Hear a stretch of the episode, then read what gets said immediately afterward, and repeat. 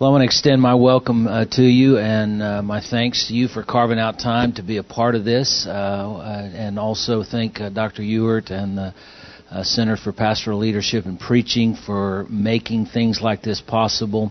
this authenticity series that we we record videos on conversations like this is intended to be a help and encouragement uh, to pastors and church staff, church leaders, uh, just by taking an honest look at some uh, different kinds of things. And uh, we've, you know, we've recorded conversations like this about very practical things like the Lord's Supper and baptism and just all kinds of things. Uh, tonight, we're going to have the opportunity to to think about something related to the preaching event uh, that is so incredibly important, and that is how how do we mobilize a congregation uh, to take the gospel to the mission, uh, to, to to the nations uh, through the preaching event uh, acknowledge that there's there's a lot of other stuff that goes into that in local church ministry, but uh, uh, the preaching event being the central thing uh, that the pastor does, and also something that is uh, so vital and so crucial for the advancement of the gospel through the local church, plays a key part in that. And uh, that's why it is an incredible privilege uh, for me to uh, have these two brothers uh, with us uh, tonight. Uh, to my immediate left, Dr. Tony Merida, who serves on our faculty here and teaches preaching. also, the pastor of Imago Dei Church here in the Raleigh Durham area. has pastored two other churches prior to that in in Louisiana and Mississippi.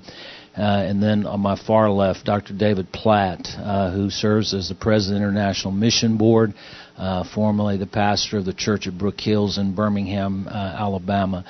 Um, a lot of you know I've had relationships with these guys for a long time, and uh, this has just been just a really, really uh, treat uh, for me to have them back together and and to be together with them. So, guys, thank you, thank you so much for for taking the time uh, to do this.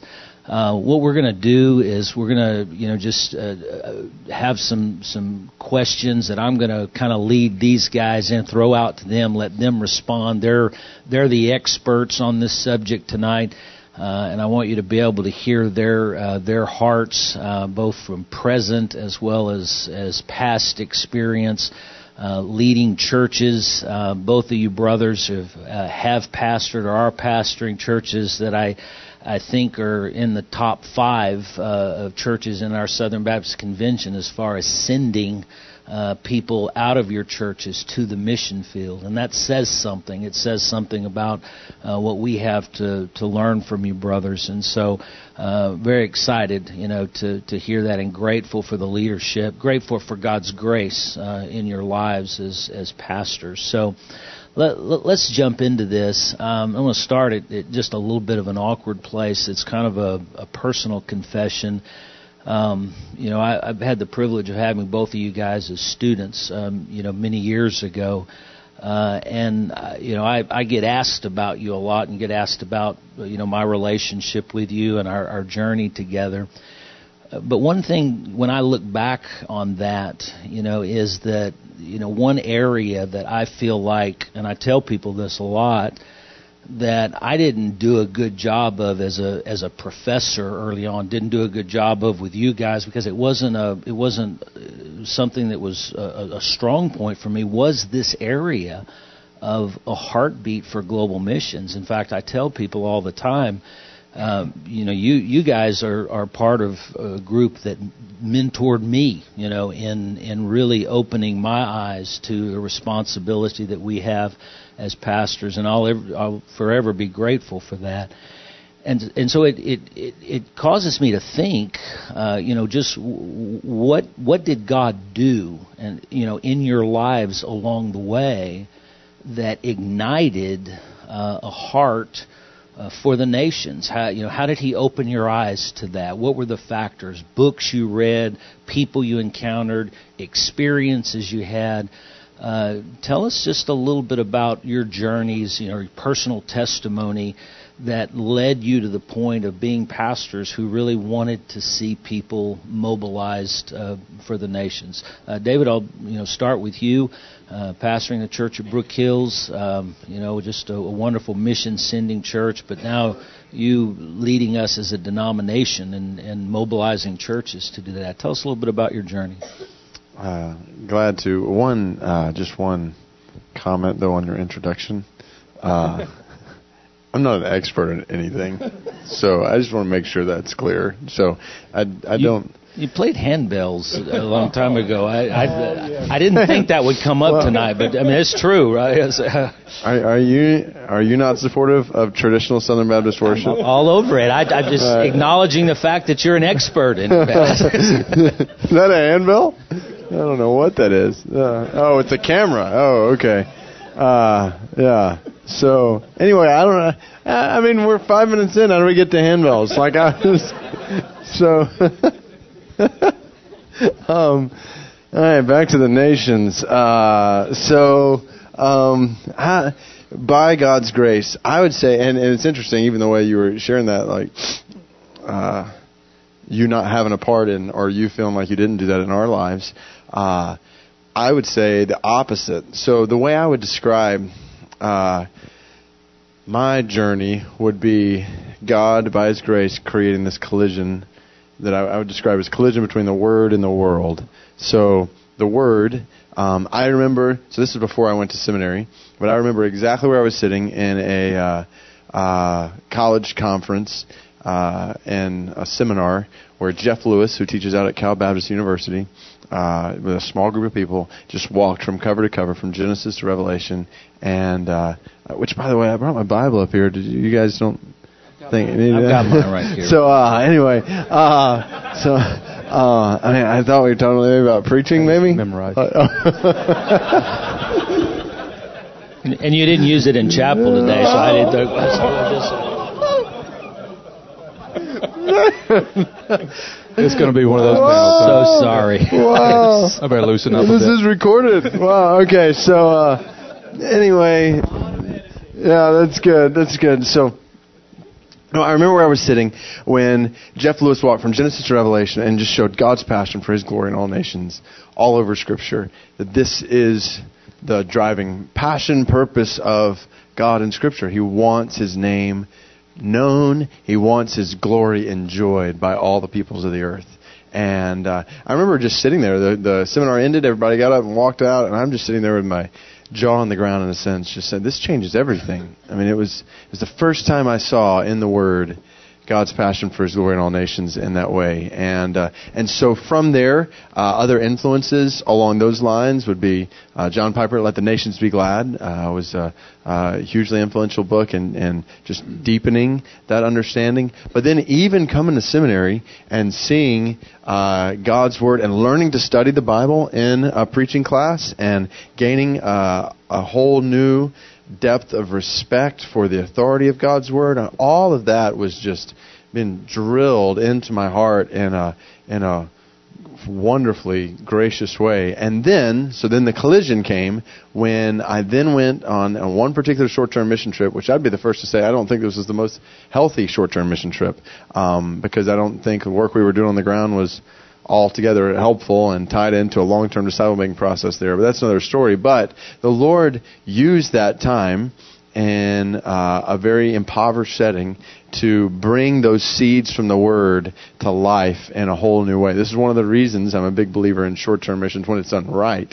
Is I think it has a huge impact on the hearts and minds of those who go. And the Lord just opened my eyes. And I was reading uh, Jim Elliot's biography at that point, in the Shadow of the Almighty, which that will mess you up. And I, uh, I, so I remember getting on the plane after that trip. And again, it was one of those. I remember where I was sitting journaling on that plane. Again, one of those jaw on the ground kind of moments where I realized, okay, it's not just here. Like this has got to affect my life and the world. My, I've got to live and lead for the spread of God's glory among the nations. Like wherever I live, so I was in New Orleans at the time.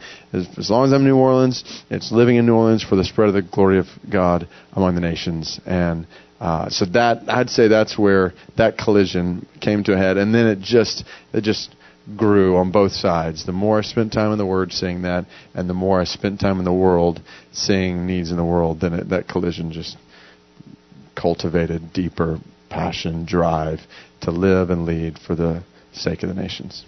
I, I, and I, I don't know that this was the same trip, but I can remember sitting on a curb uh, with you in Honduras, you know, and uh, uh, and uh, just looking, uh, you know, at, at that part of the city, and um, I, I remember, you know, just very vividly hearing you uh, articulate some of what God was doing in your heart.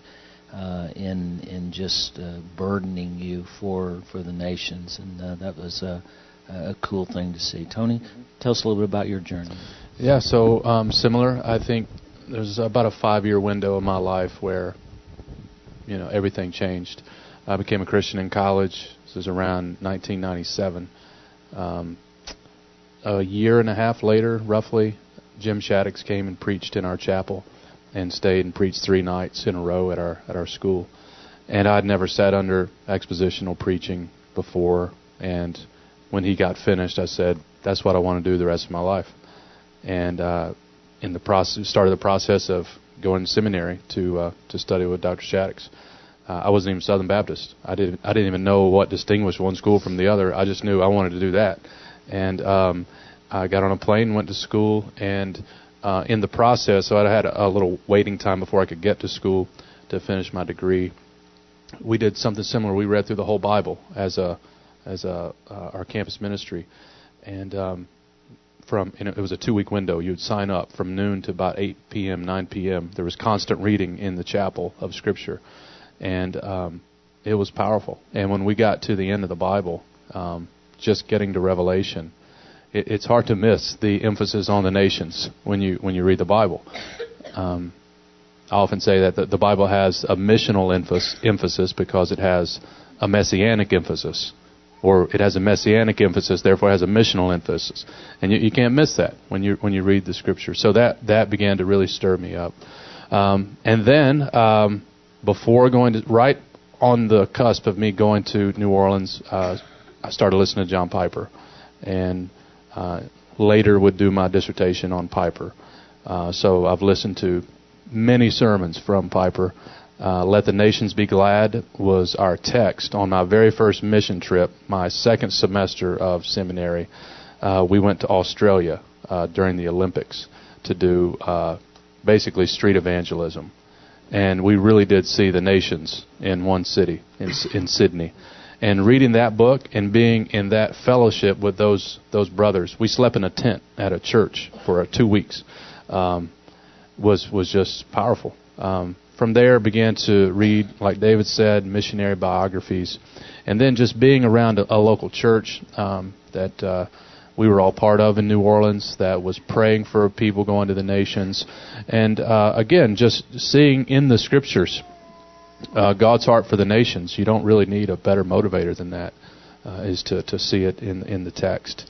Um, so Jim was talking about our our helping him. I mean, he was really the shaping influence uh, because he was he was training us to get into the text, and as we were getting into the text, you uh, you know the nation gets into you, and uh, that that's how it all all started for me.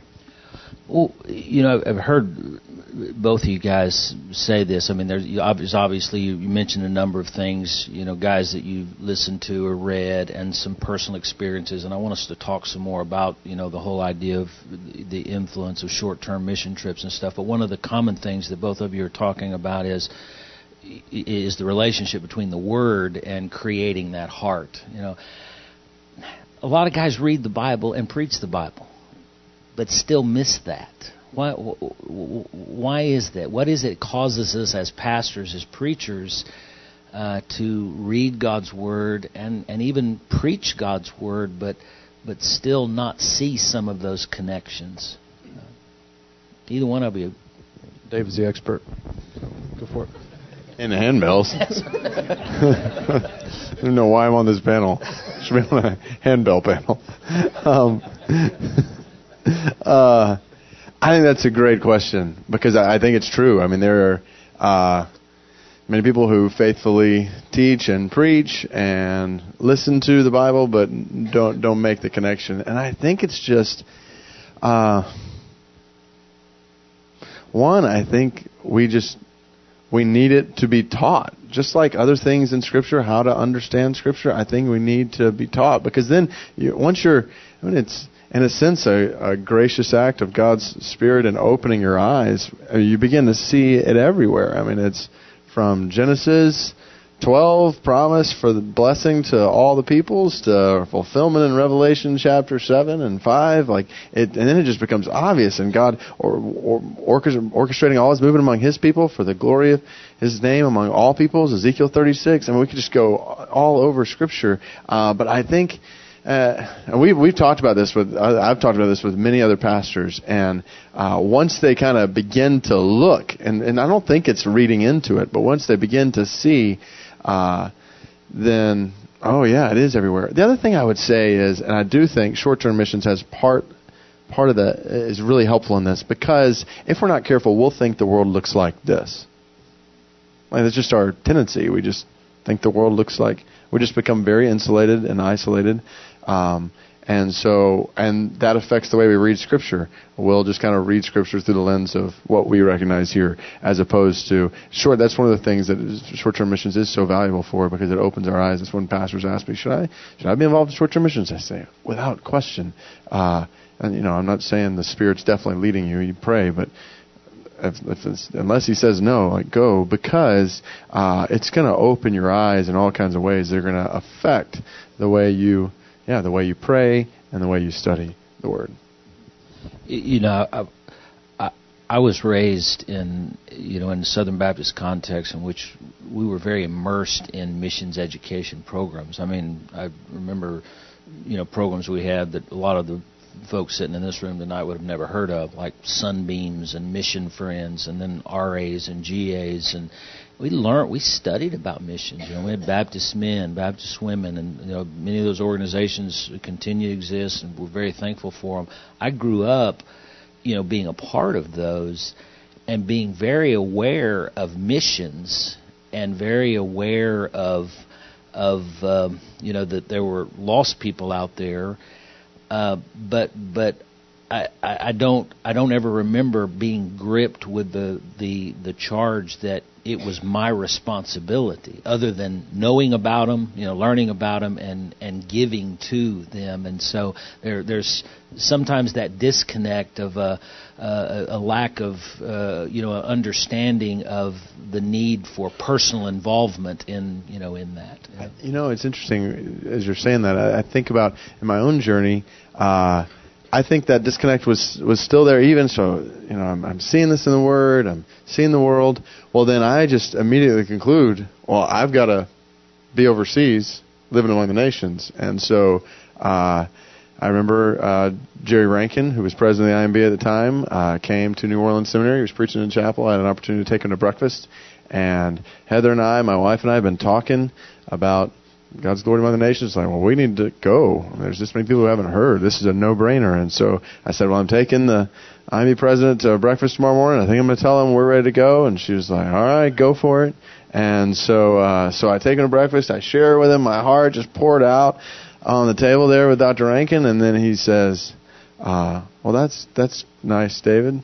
And uh, and for about 60 seconds, he encouraged me, and then he said, then for the rest of breakfast, he talked to me about the need for pastors to shepherd churches here for the spread of God's glory among the nations. And I was just totally confused. Uh, like I went back to Heather. She's like, "How'd it go?" I'm like, "I, I think the president of the IMB just talked me out of going overseas. I, does he not want me? Like, what? What did I? I don't understand." Um, but it was so. I mean, the Lord used that uh, to help me kind of because I do think we have this tendency. Yeah, people know about. I mean, Southern Baptists or church members beyond Southern Baptists, people know about missions, but they don't connect it with this is my life. But the reality is, and and we and we think, well, if you're passionate about God's glory in all nations, then you should be a missionary. Well, the Spirit of God wants the world for Christ, right? You got the Spirit of God in you. Well, then you want the world for Christ. Like it's going to affect the way you pray. It's going to affect the way you give. It's going to affect a desire to go, whether it's short term, mid term, long term, whatever it looks like. And then the Spirit obviously direct accordingly. But the, a passion for the nations is not just for missionaries. I mean, and people will come to me now and they'll say similar things. They'll be like, uh, "I'm so passionate about leading people to Christ and so passionate about getting uh, about the gospel going to the nations. So I think I'm supposed to be a missionary." And I'll say, "Well, actually." Actually what you've just said qualifies you to be a Christian. Like this is what it means. Oh, you want to lead people to Jesus? Well, that's that's a disciple. Um, so that's not special. That's that's elementary, basic. You want the glory of Christ among the nations? Then okay, you have understood the purpose of why you are on the planet. So, but then being called to be a missionary, that's a whole other thing. I mean, maybe you are, but let's walk through that. And so that's what I'm hopeful. I think the more that's cultivated in the church, uh, that that disconnect is just rooted out so that we see we connect our lives with God's global purpose every one of our lives with God's global purpose I was just going to add a similar story uh, it was the same time with David we had missions week 3 days of missions um, and I wore an African shirt uh, every day that week and sat on the front row. I don't know if you remember that. You're like, dude, is that your response? Uh, why are you wearing this shirt? I wanted to go overseas so badly, and uh, I thought this was the week, man. You know, this was the week. I was dressed up for it and everything, um, and it it didn't happen. And I, I really I really feel like the Lord has made me a pastor to to mobilize to to go when I can and to lead a church to do it. Um, maybe one day I'll I'll have a release to to go, um, but I, I felt the same way. Um, and I think the Lord was teaching me during that time what David was talking about, and that is a missionary is an identity uh, more than it is uh, an activity. Like you're, uh, you, every Christian is a missionary by really by definition. To be a Christian is to be a little Christ, and Christ was a missionary. And I think that's the disconnect often. It's not that guys aren't teaching the Bible. This is a theological issue, you know. They may be teaching verse by verse, but they haven't taught theology because all missions is theological and, and all theology is missional. And and and you you don't separate those two. And if we're not teaching people theologically that you need to assume the posture of a missionary, your identity is missionary. Now, how is it that you're going to make the gospel known among the nations? It may or may not be living overseas. But we, we first need to adopt that posture. Um, and that was what I had in my mind. It's, it's one or the other, you know. And I think the church does it by saying we got a missions department, and then we got everybody else, you know. And we relegate the mission to a select few rather than, you know, we're all, you know, Matthew 28 people. The question is, what's your plan for doing that? Because we're all doing it, you know. Um, and for me, that plan was to pastor a church and try to mobilize. Um, so that's what we're trying to do. I think that's a, a great place to, you know, maybe to, to to shift gears and turn toward, you know, what we've talked about the the primary topic being that is the preaching event. We we needed to lay the groundwork, which uh, you know I think we've done just with missions awareness in the church and, you know, that that mindset, that uh, you know, frame of mind, that heartbeat.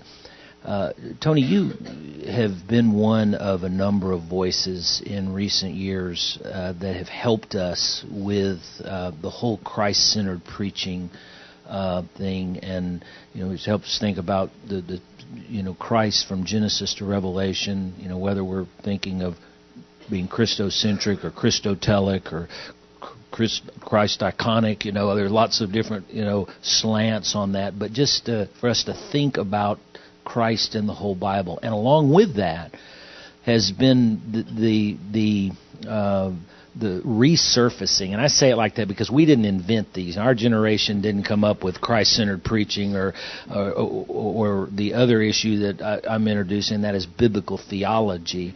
Uh, but we've needed a revival of those things, and we're very grateful for, for guys like you and others who are helping us with that.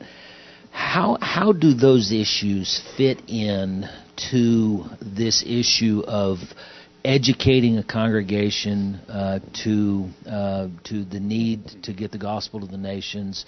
Uh, talk to us about that a little bit. We could spend the whole hour on it. Um, I I think just helping people see the, the, the true story of the whole world. It, it's found in the Bible. And to you know use Bryan Chapell's analogy, people need to study the Bible with a magnifying glass as well as with a, a wide-angle lens.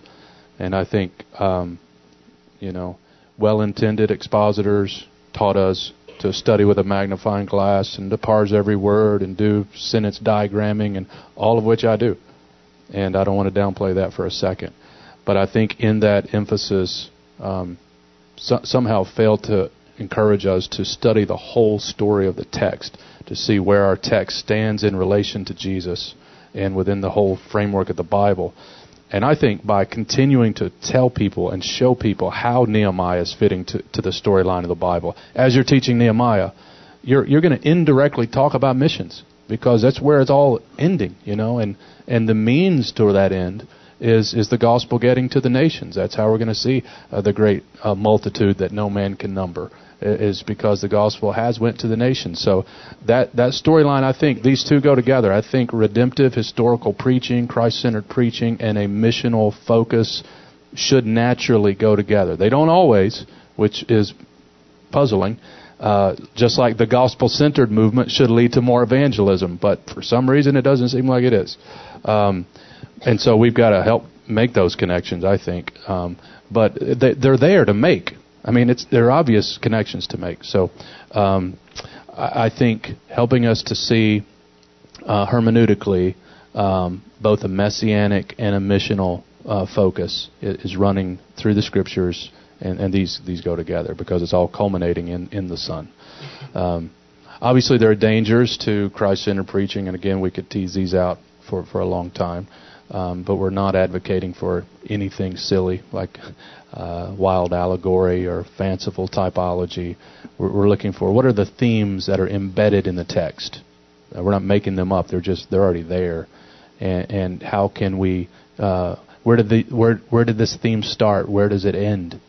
And when you find where it starts and where it ends, you see the you'll see an arc of the whole narrative. You'll see the arc of the whole story of the Bible. You may have a different theme that you're you're considering in that arc, um, but those those themes are there, and I think that will that will that will do really two things. It will it will help catalyze, mobilize your people to mission, and it will do it in a way that um, is worshipful, in a way that is uh, grace filled, rather than just dropping guilt, let's go do missions, and, and I don't think that's bad all the time, but to, to give them a real gospel generated, you know, Christ informed, this is what we were made for, this is where the whole story is ending. Why don't you want to be on board with this? You know, that'll do that for your people, but it will also help the unbeliever who's coming in week in and week out that doesn't have a framework by which to understand the gospel and that's the challenge in this generation of preaching to the unbeliever, is because it is that we have to explain our assumptions now, because people are not assuming what we're assuming about creation, about sin, about redemption, and what happens when you die. And so, what the redemptive story helps us do as we're teaching the Bible book by book is to provide that framework so that the unbeliever can can understand it. So I think I think it's helping us do those two things, mobilize and evangelize all at the same time when we're doing Christocentric exposition. David, I, I want you to jump in on that too. I you had the privilege of uh, sitting under your preaching for three years at the church at Brook Hills. You were there for um, seven plus eight years, I guess. Uh, and I, I don't know that I've I've heard anyone um, be able to connect, you know, to God's big story as well as as you do. And I think it was very crucial in what God did, you know, with the church at Brook Hills. Just from a, a homiletical standpoint and a preaching standpoint, how how do you you know how how, how did you arrive at that place? Uh, you know of of preaching in such a way that you were connecting everything to the larger story of redemption? I think maybe part of it is my understanding of pastoral ministry is shepherding the people of God with the Word of God on the mission of God. And so every part there is obviously important. I mean, shepherding that role, the people of God with the Word of God. So this is obviously on the mission of God. So it's not just shepherding people with the Word of God for the sake of shepherding people with the Word of God. It's there's a purpose here. The purpose is God's mission, God's glory in the earth among all peoples. Hallowed be your name in all the earth. This is what we want. This is what's driving our praying. This, this is what's driving our, our everything in the church. We want His name to be hallowed among all peoples. And so I want to shepherd these people so that God's name is hallowed among all peoples as a result of the way I'm shepherding these people. So then that just naturally leads. So I think for me that uh, approach to pastoral understanding of pastoral ministry then leads me when I'm preaching through the Word to say I'm not just preaching this text just for the sake of preaching this text. I'm preaching this text because I want to equip, encourage, challenge a people who are on mission. And so that means in application, in illustration, uh, even in argumentation. I mean, different facets of preaching. So I'm explaining the text. I want to be faithful to do that. Uh, but then as I'm applying it, as I'm illustrating it, then I'm applying it to people who are on mission, not just to people who are sitting in a building.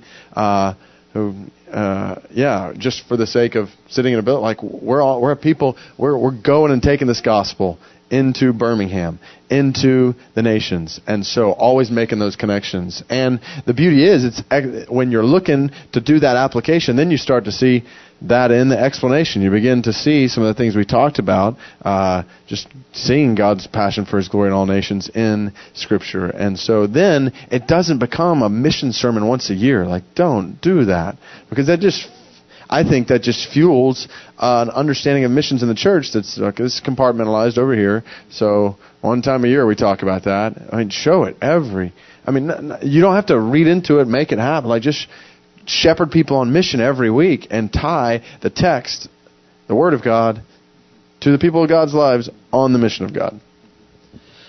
Do you think, uh, and uh, I'll let you respond to this first, and then I want to hear your response also, Tony. Um, length of text. I mean, we just lean, let's lean into to missional homiletics uh, a little bit more, a little bit uh, deeper.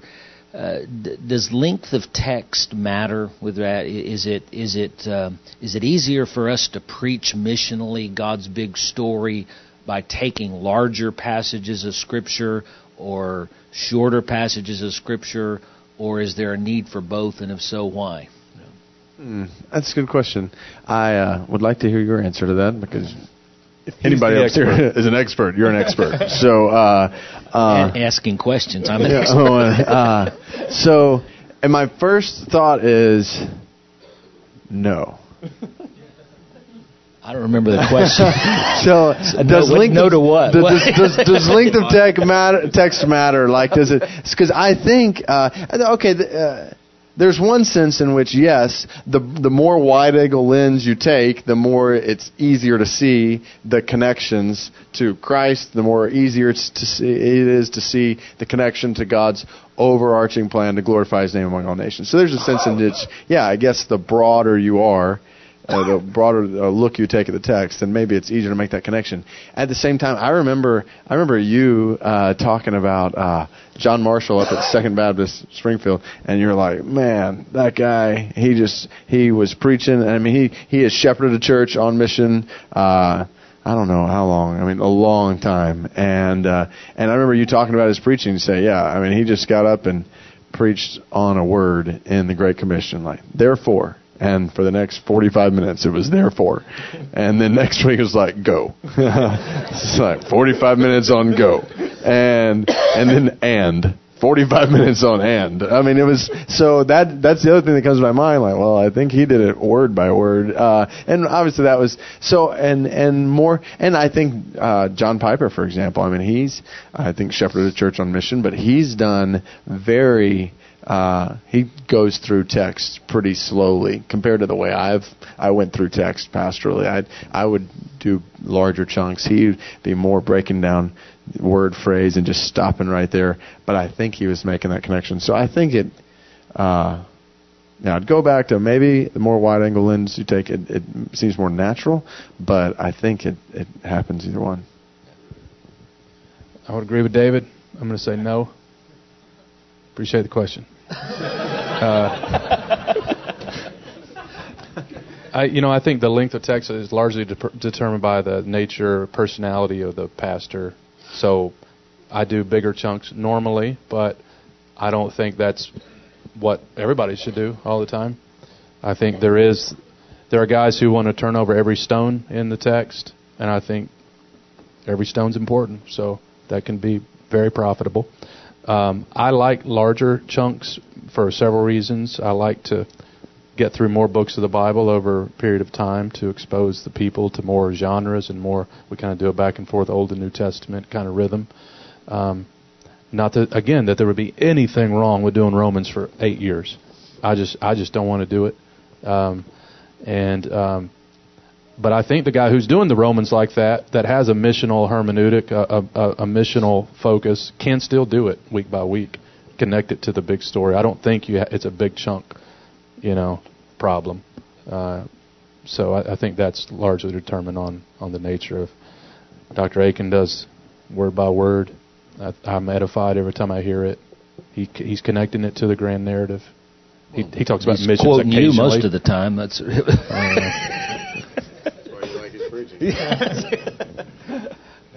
it seems like think? concentric circles is the image that comes to my mind, you know, and I, I think that's one of the things that was one of many things that was missing in my own preaching uh, for a long time as a pastor. Is I, you know, I, I knew we needed to interpret every text in its context, so immediate context, you know, what's going on in the chapter or the chapters around it, and even why is this in this particular book uh, you know, of the Bible, and maybe even, you know, where does it fit in this testament? But I, I, I think uh, what I missed, and I think a lot of pastors miss sometimes, is the need to go out at least one more concentric circle in where does this fit in the larger story of the Bible, and that's one of the things that I think where, where we get the missional element of it that comes into play maybe most vividly. I mean, not not at the, you know the others at the exclusion of it, but most vividly. Uh, and and so I, I agree with both of you. I, I think there's a need for both. You know that that we need a steady diet of both. We need that variety that was in there, but the reason for it is we need to put every text in context, beginning with its immediate context, but extending out to the you know the larger context as well.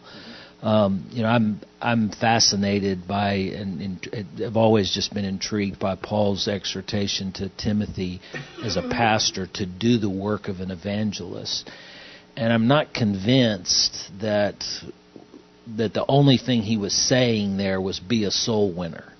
Uh, but uh, that he was he was telling him be be a biblical evangelist in the you know in the Ephesians four sense of you know evangelist and pastor teachers that are there to uh, edify the church, build the church up, equip the church to do the work of the ministry. So, and, and the three of us have had those discussions for about the the work of an evangelist in the local church, not just 10 suits and 10 sermons traveling around preaching revivals, but the need for evangelists in the local church to do the kinds of things we're talking about and to, to play a role in preaching. So Timothy apparently wasn't necessarily the, the he is the pastor teacher it seemed, but he was he had the responsibility, Paul said, to do the work of an evangelist that included in the preaching of the word um, you know, equipping people and, and motivating them and, and challenging them. Uh, let, let, us go in, into the missional homiletic a little bit more, a little bit more specifically. You guys talk to us about what you do um, as as pastors, as preachers, uh, specifically in sermon making. Um, uh, and, and delivery uh, to be intentional. We've talked about the gospel message. We've talked about the word doing the work. Um, you know, homiletically, what kinds of things do you find yourself doing? Um, you know, to to help uh, inspire and motivate and educate people to uh, to missions. Tony, we'll start start with you. Hard questions, man late for me. Um, I think so. I, mean, I want to back up a little bit. I think one of the things we're trying to do as pastors is, in leadership in general, is to create culture. That, that's one of the ways I like to explain leadership is that leadership leaders create culture, and if you're not creating a, cult, culture, you're not leading. Though what we're trying to do in the local church is not get just a few people out on the mission field. We're trying to create a culture, a missional culture in the congregation. So how do you create culture? Sometimes you got to change the culture. So how do you lead change in in the culture? And for me, I would just boil it down to three things. You lead by the word, you lead by example, and you lead with a simple executable plan. And I think all of those are important. We've talked about the word already, but it, it needs to start from there. And that involves teaching theology, teaching proper anthropology, epistemology, how, how we come to know truth. These fundamental assumptions are deep. And if people, some people will affirm them verbally, but they don't really believe a human being is created in the image of God. You know not middle easterners americans maybe you know. They they they may not really really really believe in sin and therefore everybody needs the gospel. They may say they do. And those assumptions you've got to keep hammering them. You've got because it all starts there deep within the heart. Um, sometimes we struggle to believe our own uh, assumptions that we've affirmed so I think as a pastor, that's one intentional movement: is don't ever get tired of teaching the essentials of the gospel. Um, because we need it and people need to keep hearing it over and over. The issue of time and space. What happens when you die? Do they really, really, really, really believe in hell? I mean, that'll affect things, you know. Uh, do they really believe that our life really is short? And and there's an urgency to the mission. We have to challenge all of those all the time uh, when it comes to application in the sermon. So that's the word piece.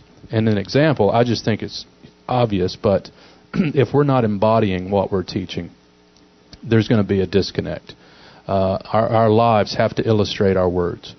Um, otherwise, we're just like a professional Bible teacher. Uh, we want to we want to be, you know, Paul tells Timothy, set an example for the believers. Leadership is not lordship; it's following Jesus and having people come with you. So we need to be leading it personally in some sense. That doesn't mean, again, we're all moving overseas, but there has to be a tangible, visible sign that you're involved in. You're sitting under your own preaching, and, and you're being moved by this.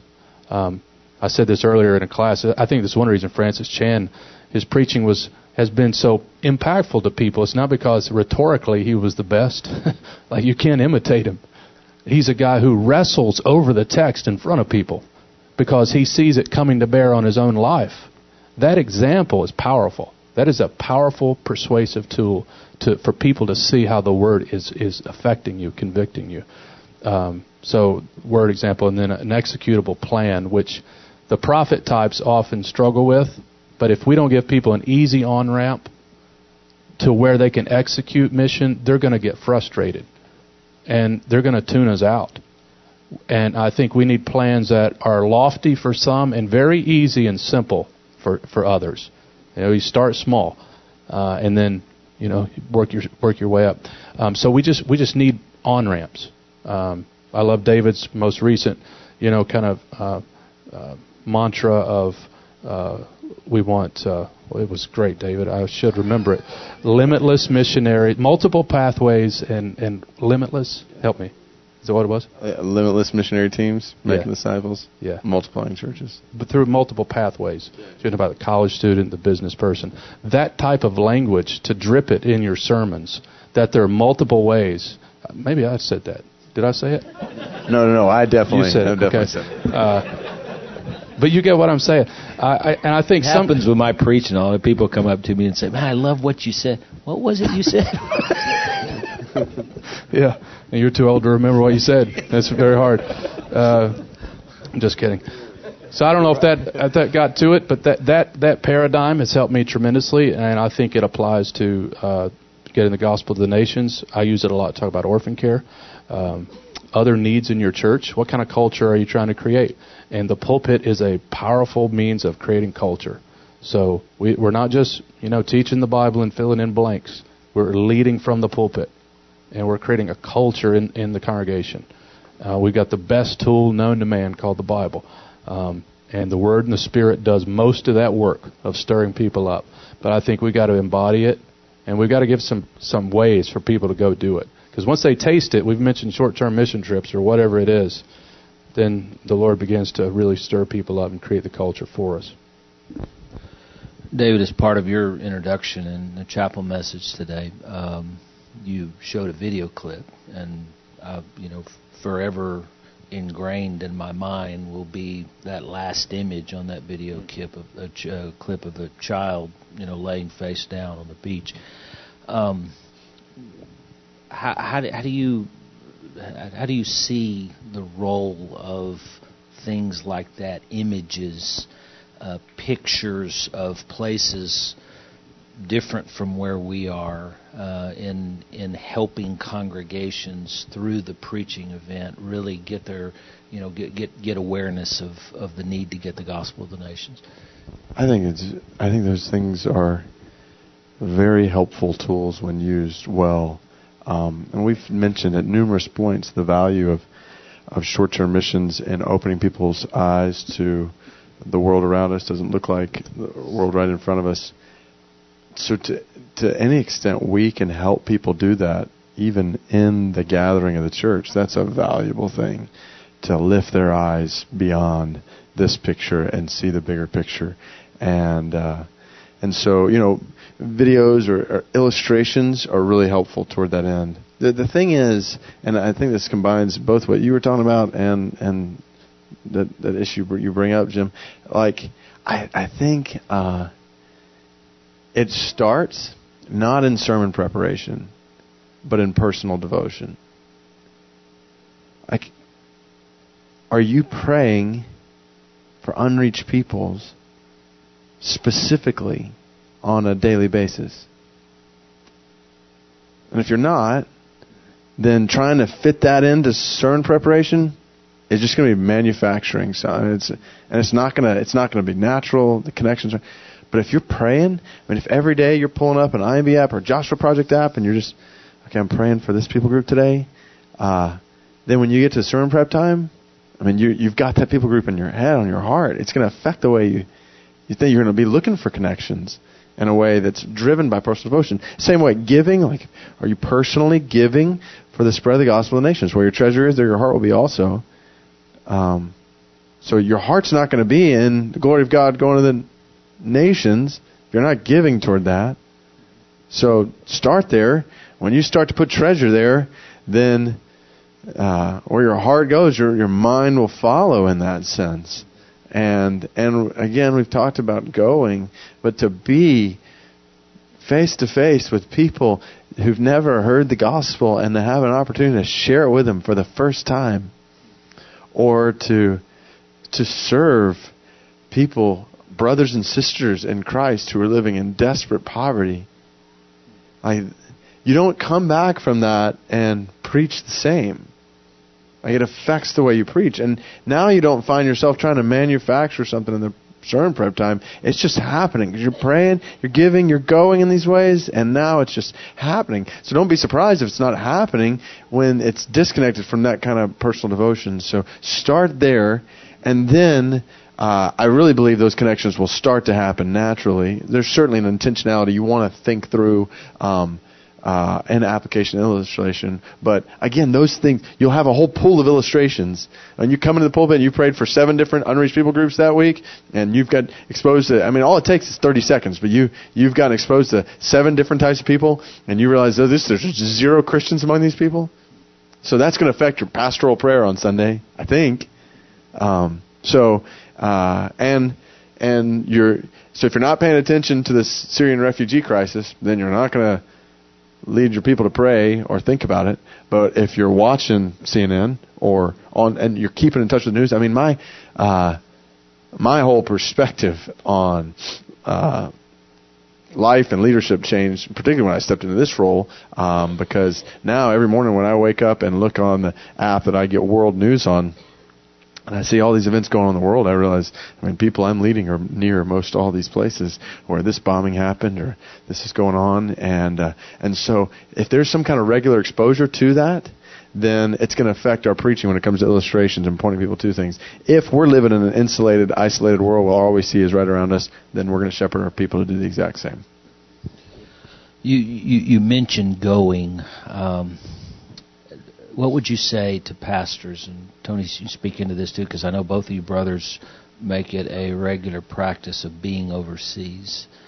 How, how would you encourage pastors in that, um, uh, in, in, in working that into their ministries, planning for that? And, and I'm not just talking about the guys that are in mega churches and, you know, the budget is there to do all that, but, you know, single staff churches, um, how, how, how do how do guys need to plan? How can they plan? How can they prepare to to to be to get overseas, to get in some of these places where they're able to bring that experience back into their preaching to their people? Very practically, I would just you know we will make time for what we prioritize, uh, and so. Uh, and I know it's it's it's difficult, different circumstances present different challenges, but my high encouragement would be to set aside. And we challenged every member in our church every week to every year to consider uh, consider spending two percent of your year this year, uh, which is about a week of your time, in some other context in the world, and it'll radically transform the other 98% of your life you live here. So I'd give the same challenge certainly to any pastor. Just I mean, look for and ask God to provide, whether it's financially or in family or whatever, to make that possible. Um, to to be able, and if not every year, just regularly. Um, but to make that possible, and if you need help, I mean, short-term missions done right is going to be connected to long-term disciple-making processes there, and it's going to be part of a long-term disciple-making process in the church. So that's that's another thing. I mean, how do you shepherd a church to be on mission in the world? Well, sometimes it's, I mean, there's air war and ground war. Yes, you preach, you do all the things we're talking about, but on a ground war level, you just take a couple people with you and show them the nations. And and, uh, and so you can call up the IMB right now and say, hey, we want to go on a short-term mission trip somewhere, and uh, we've got areas to grow in this, but we'll help make it. This is how I mean. I was a seminary professor in New Orleans, serving on staff at a small church, and I called up the IMB. I said, uh, I just want to go somewhere where they've never heard the gospel. Can you help me? They're like, we can help you. And so they connected me and took a group of people to India. And so uh, there there are ways that it just practically call us up, We'll, we'll help make some connections uh, to, to help you do that. We've got training we're developing for that. But I just highly encourage making that a priority um, because we we can preach it. It's very important to preach it, but it's a whole other thing to help people walk the journey, provide that executable plan. I think is what you call it, but those steps. And uh, a lot of this, I think, would be on the front end. So if you were being interviewed for a church, for example, I would just make this part of, hey, I want two weeks a year, you know, to be on, on, on among the nations um, I'm willing to take a cut in salary, you know, or whatever. But I want I want that's a priority. Uh, so I would negotiate that up front if you have that opportunity.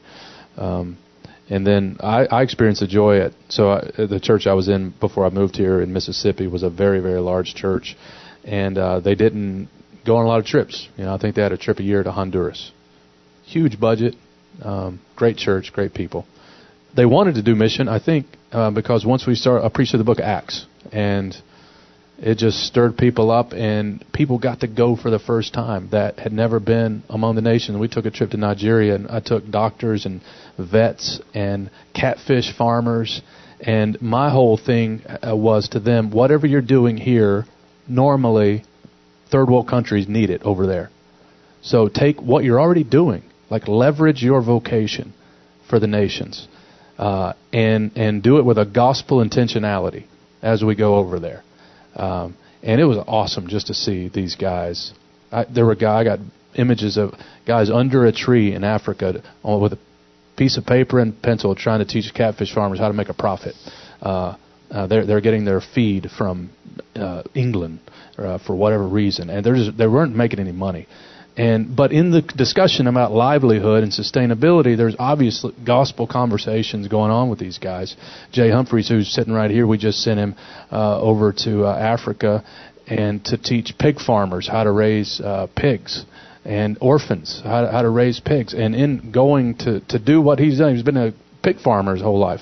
Uh, to teach guys how to how to make a living uh, raising pigs and preach the gospel it's not just for you know uh, preachers overseas. Like like uh, we're holistic beings. and to to try to catalyze people for that. And so you want to go overseas, not just because you want to go overseas as a pastor. You want to take guys with you as as disciple making, and you want to, them to learn how to use their gifts for the good of the world. Um, so I would I would sell it like that. It's not just about me wanting to go over there to you know wherever, but but I want to I want this is part of disciple making uh, uh, of my people. Is there, are there ways that you've taken that that kind of mobilization of people in your congregation as well as yourself, and then incorporated that into your preaching when you come back? How does that look? Is, it, is it you know, I mean testimonies yeah. or just illustrations, or how are some of the ways that you that those two things come together? Yeah, obvious illustrations. Uh, get back from Nigeria. We were there for you know ten days or so, and my heart was just full. I was tired, but these guys, we, I mean, there's no TV, there's nothing. So you work all day, you're doing your mission, then you're under a tree at night with the brothers that you normally aren't with as as a pastor, and it's just you and them at night talking, praying, and your heart's full. So naturally, that that that spills over. Uh, so that's your introduction. Uh, you know, a little flavor of that perhaps, or it's dripped later in the sermon. Uh, and then again, those those seeds just begin to, to you start seeing them flourish. Um, video clips that we would send back um, to uh, to our folks, blogs. Uh, there's a lot of stuff that we could talk about outside of the pulpit that help to supplement our preaching uh, like like video and, and, and blog and sermon discussions and small group. All of those are also important for creating culture. Um, so uh, you want to think through all of that. Yeah, it seems that seeding a congregation, if I use that term with people that are experiencing that too, we don't think about the the preaching event being a communal event, you know, near enough. Uh, most of the time, we're just seeing it as a you know a one way thing. A guy's up here talking and he's doing the preaching, as opposed to the the congregation being a part of that. And we think missionally. You know, when when you you you take Jay or you take somebody else, and you've got people that have experienced these things, and and then they come back and in their small groups or Sunday school classes they're talking about that stuff. We're not seeing that as part of the preaching event, but then when you get up and you're preaching and you're making connections to the gospel and the nations, people have heard them talking about that and it's easier for them to receive that and and put those things together. David, talk about some of the things you did at, at Brook Hills, uh, you know that homiletically, uh, uh, illustration wise, uh, interview, video type? What kinds of things did you try to think about as a preacher to to to promote awareness, motivation, encouragement, challenge? You know, I. Uh, I, I had to laugh a little bit just thinking about it. I mean, whenever I, I'd go overseas two or three times a year, and whenever I'd come back, everybody kind of be braced, like, oh no, what's happening? What's coming? Radical version five, like, uh, so everybody would kind of be on edge, be like, calm down, but all right, we're doing some massive change over here. So, uh, I mean, that that just kind of flowed. Uh, other things that would be more regular are uh, giving people an opportunity. So you're not going to go on. Hopefully, there are people that are going overseas without you as well, and so giving them opportunity to share, interviewing them. We would interview people on stage. What's going on in this part of the world? Uh, how can we be praying? I mean, it's just a quick few minutes that just again it's just a, a, time in a worship gathering where we're lifting our eyes to the world um, where we would have intentional times in prayer for people who've gone out from the church, either on short-term mission or who are now living overseas. We'd have intentional times or weeks of prayer. We'd have days of prayer and fasting for them. So that was again helping, uh, uh, yeah, lift our eyes to the world. Uh, we would talk about areas where we're, we're starting to have a focus in this area uh, in the world. So we would have a, a, prayer time where we're educating people in that area of the world. Um, there would be times where I would just walk through Operation World, uh, and uh, Operation World's a great uh, prayer guide just for the nations. You go through January 1 to December 31, and you'll pray through every nation in the world. And uh, and so I would expose people to how they could use that in their own prayer times. Um, so we would occasionally uh, have uh, Skype in um, from people who are serving in different parts of the world. Uh, we have videos from them that we would show. Uh, there's just all kinds of, of avenues through which it doesn't have to be even just in the preaching event. So yes, illustration and application there, but also in, in the way we're leading our people to pray and just looking for how can, I mean, are you, don't be surprised when the, when the church doesn't their heart is not beating for the nations if we're not showing them the nations in very intentional ways uh, like this. And the beauty is, once that starts to happen, the Spirit starts doing all kinds of different things. And then it becomes a problem in a good way. Because then everybody's like, well, I want to go here. I want to go there. I want to do this. And it's like, okay.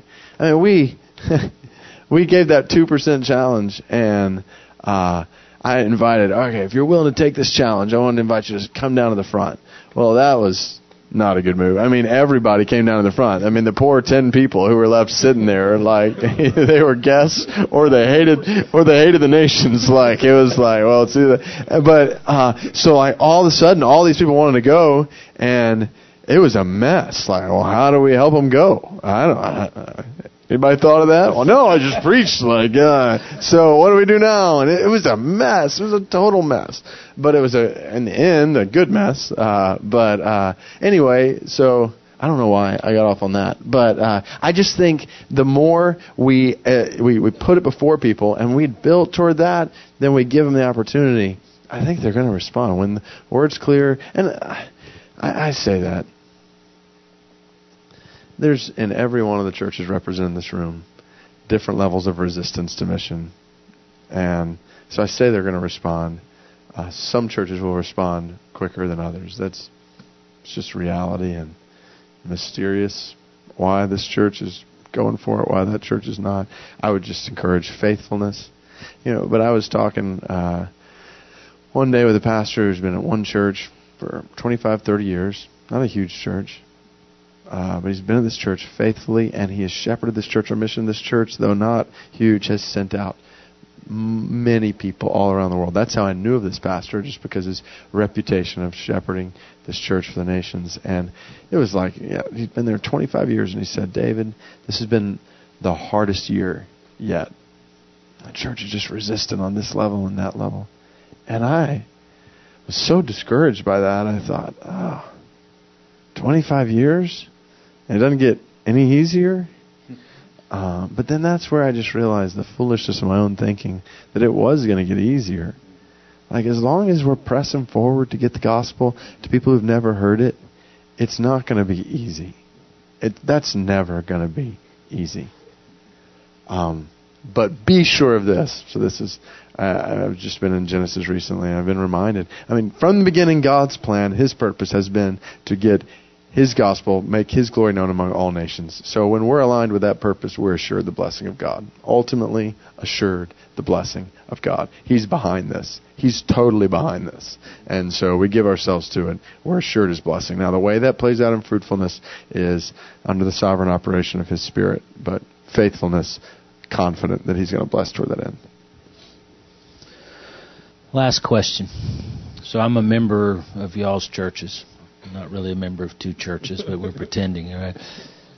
And I listen to you preach, you know, Sunday after Sunday, and you do the things you're talking about.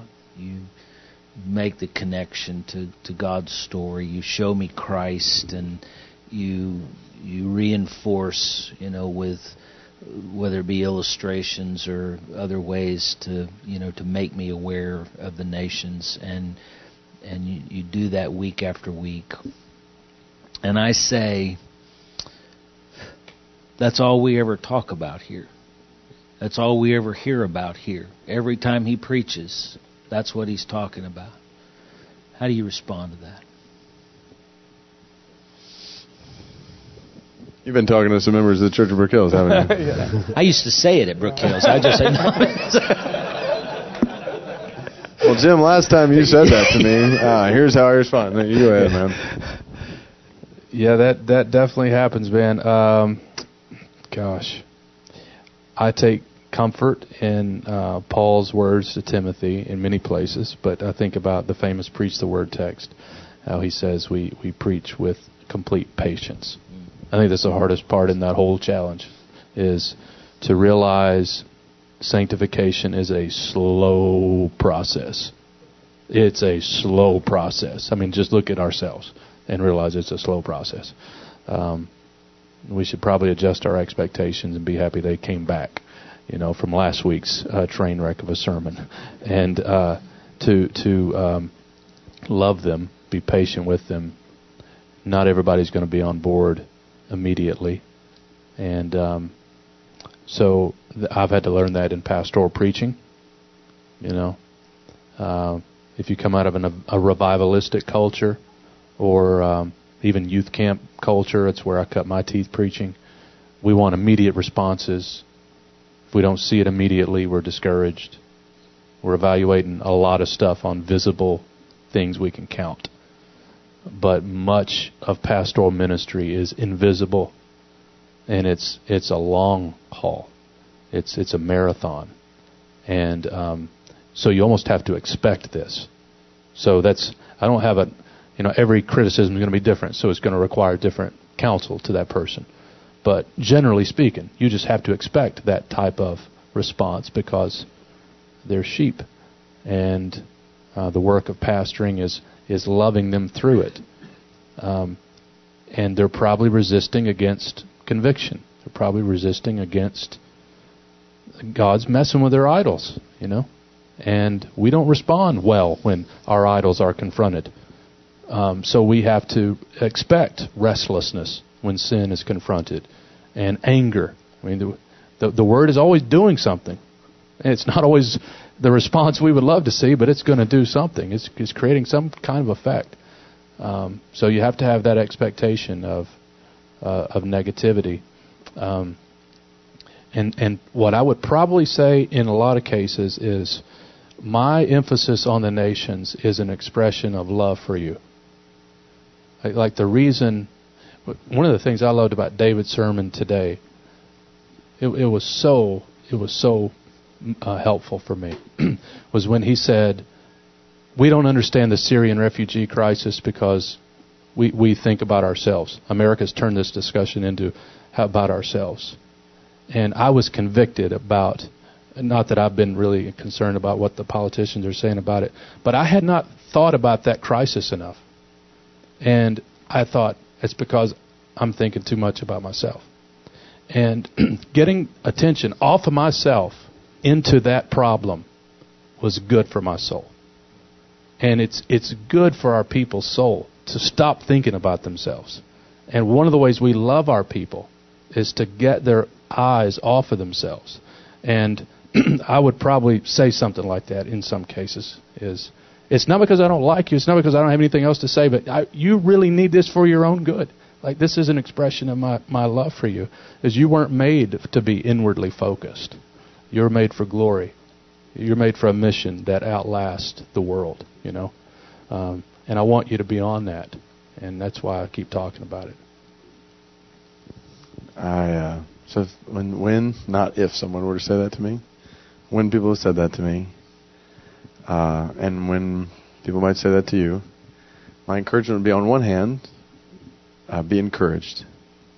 Like it's getting out there. God's passion for His glory in all nations is being heard, so that's that's good. Like, don't be discouraged. I got to dial back. Like, there's 2.8 billion people in the world right now who have little to no access to the gospel. We've not gone too far in talking about getting the gospel to nations. Like we're not anywhere near that extreme. So, so be encouraged. Uh, and then on the other hand, be challenged because I, I do think most conversations I've had like this have come about because there's something going on in someone's life where their heart needs some shepherding. There's growth, there's struggle, there's growth that needs to happen, there's struggle that is happening, there's maybe unconfessed sin in a totally different way. It may be just hurt. I mean, I'm, I'm walking through this and this and this and this, and I just can't take this. And so to be challenged to look at what's going on in this person's life and to ask the question Am I shepherding this person well? Um, I think what you said about patience is such a huge word. I think that was my biggest struggle in pastoral ministry was balancing the urgency of the mission with patience and shepherding people on that mission. Uh, you can't just pick people up and throw them overseas. Like you, uh, you got to be. And anytime I'm not patient, it's just a, a picture of pride in my own heart because the Lord has been so patient with me. I mean, we, we started talking about our journeys. Like, I didn't come to conclusions about God's glory in all nations overnight. Like that was years.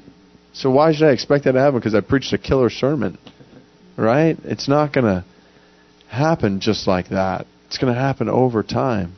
And so patience and shepherding people on that mission. And that's where, so what I would say in response is, I hear you saying that you don't feel loved and cared for very well. Um, and I want I want to know are there ways that you can be better loved and cared for as a member of this church?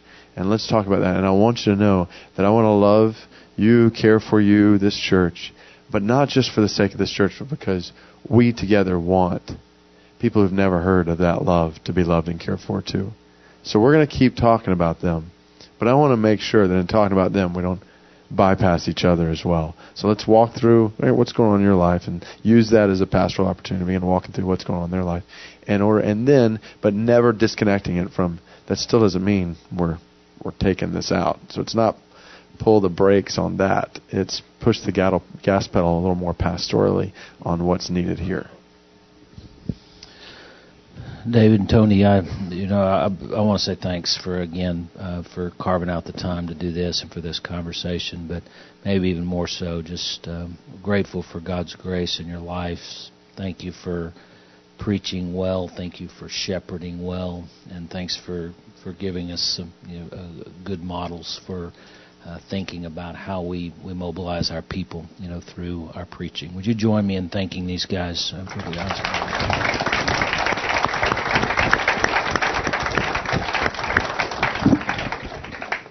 All right, we're going to take. Uh, let me let me just tell you a couple of, uh, of uh, ground rules here. We want to uh, give you an opportunity to answer some answer. Well, they may have some questions for you to for you to ask some questions of these guys. We've got about 15 minutes.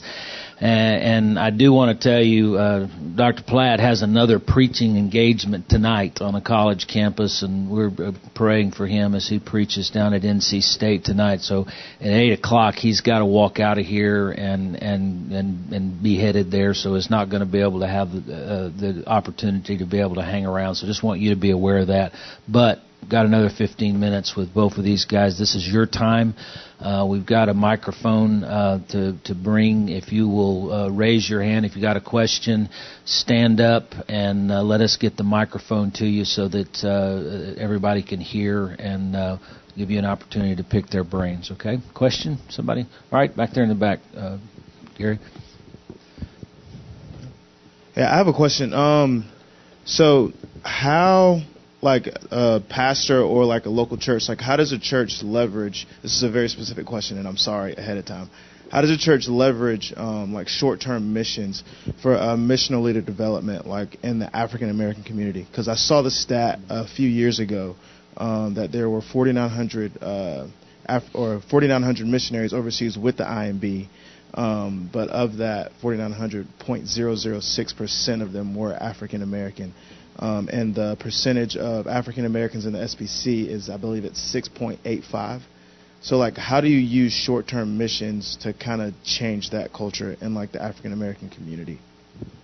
I think that is a great question. Uh, I would be the first to say I'm uh, having uh, meetings with a variety of different African American pastors right now to say how can we reverse that trend. I mean, it, that trend. I mean, it's just, and it's not even just SBC. It's broader. It's not. It's Oh, I'm just praying that the Lord will change that. And so, how do we go about changing that? I, I think short term missions is huge. I think uh, all the levels we've talked about. And so, I want to think through how is this being done or not done in African American churches? So, missions education, training, uh, and then those short-term opportunities. Uh, the pastors, a few pastors that I've met with recently, are pastors who just got back from short-term mission trips, and they were saying, "Oh, this was huge. It opened my eyes in a whole new way." Uh, that I want my people's eyes open to do. And so then we've got to think through. Now this this uh, pastor is in a uh, that I'm thinking of specifically is in a uh, inner city context, lower income context that is going to be really challenging to you know to raise money to go on trips to Africa for tons of people. Um, so this is where we in SBC want to work together to think through uh, reproducible ways that we can help one another be involved in mission and uh, and to help make those connections, but also again to use all the resources at our disposal to bring the picture of the nations into worship gatherings and uh, and to help make those connections and to show examples of how uh, African American brothers and sisters are doing this in different ways on the field, so that it's not just uh, it's not just you know the William Carey and Adoniram Judson that we're lifting up, but it's George Wallace. I mean, there's all kinds of different people that we can be lifting up and, and as well. And we want to lift up more models of what does it look like for African American brothers and sisters. We want to do this with our Asian American uh, brothers and sisters too, Hispanic brothers and sisters. Uh, there's just so much room to grow in this area, so that we just totally debunk the idea that, um, yeah, that that missions is a Western white endeavor to change the world, which it's definitively, well, from the book of Acts was not designed to do. So we need, we've got to make some changes along those lines. Do you know? Do you know Shaq? The guy that asked the question. We met just, or oh, we, we shook hands just a minute ago, but we've met at some point. Georgia grad, man. Yeah, I, we've met at some point. God, we got Yeah. through this whole thing, and I didn't even we hadn't even talked about SEC football and who won the SEC. Next question. We got a question over here. I mean, Hey, Dr. Platt, when I was a freshman at UGA, go dogs, um, I listened Next to question. the radic- radical sermons, and it really helped mobilize me um, personally. But since uh, recently, there's been different books that have come out about like ordinary or worldly saints, and kind of the a little bit of a pushback that's actually some, similar to the language you used earlier about this is basic. Everybody should be doing this. It's not something that's really radical. It's something that everybody should be doing. So, do you think that language is? I mean, you still use that language, obviously, um, but is it just a semantic difference, or is there, or a personality difference, or is there a real uh, vision difference in, in using that language and to mobilize and maybe wake people up um, to how they should be living? I remember asking you that same question. You remember us talking about this? Yeah, I think we've all had conversations. Tony and I have had conversations about this because I don't, I don't see this uh, as, uh, yeah, necessarily. I mean, maybe I'm not. I don't know other people's hearts, but I don't perceive it as pushback on this or that. As more as it is, uh, it's perspective. I think part of it is semantics in one sense. So here's the way I would describe it. Uh, if we're if we're following the Jesus of the Bible and doing what He said uh, to do, what He's called us to do, then our lives are going to look very radical in this world. They're not going to look ordinary. But is that going to be ordinary followers of Christ? Well, yes. So it's kind of different perspective how that is perceived, and there's different things like, uh, I mean, is it radical to love your wife? Well, no, I guess not. Is it radical to love your wife in such a way that you lay down your life for her in the way that Jesus laid down his life on a cross? Well, I think that's going to look pretty radical in the world. So there's a sense in which you can answer that question. Yes, it's radical. No, it's not radical. So I, I think again, Scripture obviously is our is our big help. So thankful. There's not a title on Scripture besides Bible. Like it just is. So so we can continually point people back to that. But I think we want to do that in a way that we don't devalue other parts. So we, we we realize, yes, radical obedience. I think that's an appropriate term to describe. If anyone would come after me, he must die to himself, take up an instrument of death and crucifixion, and follow me. That sounds pretty radical. Radical. At the same time, faithful obedience day in and day out. There's an ordinary level to that, and I think our our preaching, pastoral ministry, and lives need to reflect both. I could maybe just add to that while you run over there, is a lot of people ask that question about my book. Is it a response to David's book? And they, they only ask that if they haven't read my book. Uh, that, that proves they haven't read the book. Uh, in fact, David said ordinary is a good application of radical. and David's sermon on Saturday from Romans 16, if you do go that direction, is about how God uses ordinary people in this radical mission, and um, that's basically the book is about ordinary people. It's not about living an ordinary life as much as it is who who is it that God uses to get the gospel to the nations? Who is it that God uses to care for the orphan, to plant churches, and so on? He uses ordinary people. So, just want to add that. So this is kind of a two-part question from one of Tony's exhortations. Uh, the question would be: Do you guys ever feel like it's a disadvantage or hindrance to be a missions mobilizing pastor who hasn't lived overseas? I, I don't think you guys have lived overseas long term at any point. So correct me if I'm wrong. And then the 40 days felt like a long time in Ukraine, but that's as far as I've, as long as I've been, brother. Yeah. Then kind of the second part is so then in everyday practices, what are some of your best practices to get in evangelism and discipleship? You guys are all busy, you know, pastoring, professoring, IMB presidenting it up. um, so yeah, just do you ever feel like that's a disadvantage or a hindrance? And then what are some everyday practices that you guys find to to work those into being a model for your people? Um, and not just telling them they should do it. Uh, on the uh, on the first, I would say uh, I think some people might perceive that as lack of credibility or uh, yeah, how can you speak to that? But I I would always say in preaching, just because uh, I've not done something doesn't mean I can't preach on it. So I, I can think of so many different illustrations of that, like yeah, well, how's the drunkenness, wedding? Yeah, what's that? Single guy to a wedding, wedding yeah. drunkenness. I mean, there's just all kinds of things that. Uh, so constantly point the authority is the word. Um, I do think though, along those lines, and to go back to yeah, one of Tony's exhortations is that still that emulation and imitation of of being involved and going, and I would say add to that an authentic, genuine openness to I'm willing to go. Like I'm not just saying that, but people can people can see it in you. Like this is authentic. He's willing to go. His family is willing to go. Uh, I think there's. I don't think people at Brook Hills questioned that. I think I mean, when I told them I was leaving to go do this, and they're like, "Well," and our one of our elders' first lines was, "On a scale of one ten, under one to ten, my shock level is a one." So uh, and so they were just kind of waiting for that. So uh, anyway, I think that's that's what's most important, and uh, um, yeah. So yeah, that, that, I think what's important is that you're caring about it, not so much how how it's been fleshed out. But like when, even when Dave was talking about praying a while ago, like if a pastor's doing that, like that, he cares about the nations, and I think that's the part that's huge. Um, just talking about it, but not embodying any sense of burden is a problem. You know.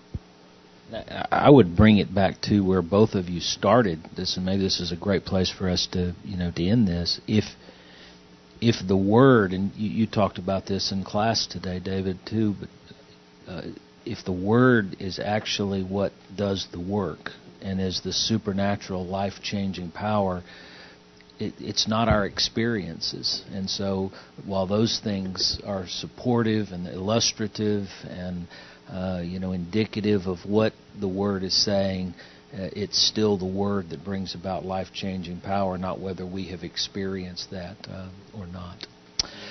Uh, thanks, guys, and thank you. I wish we had uh, more time for a lot more questions. That's good conversation. I, I wanted to stop just a minute early because I would like for us to pray, and I'd like for us to pray specifically for you tonight as you preach uh, and have the opportunity to share the gospel on one of our college campuses here. Uh, so uh, let's bow together. Father, we bless you and we give you great praise. You and you alone are worthy of our praise. Uh, Lord, you uh, are due all glory and honor and power because you've created all things and by your will they existed and were created. We owe you everything. And the reason for our existence is you, the reason for our ministries is you. And uh, Lord, we when we think about this responsibility to take the gospel to the nations, we're humbled.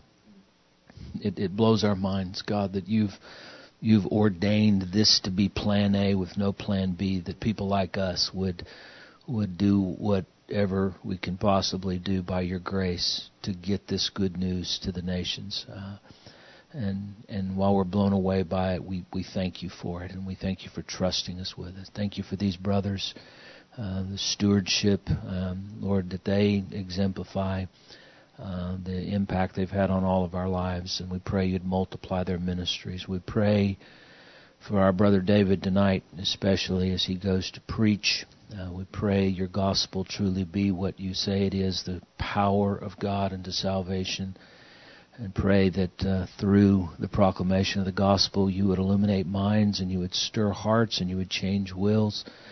God, we're keenly aware that college campuses are crucial places. The nations have come uh, to the campuses in this country, and students in those campuses will go back to the nations. Uh, and so we we know this is huge. So Lord, fill him with your spirit tonight Cause your word to go forth clearly, powerfully. Uh, and God, we pray you'd save people tonight.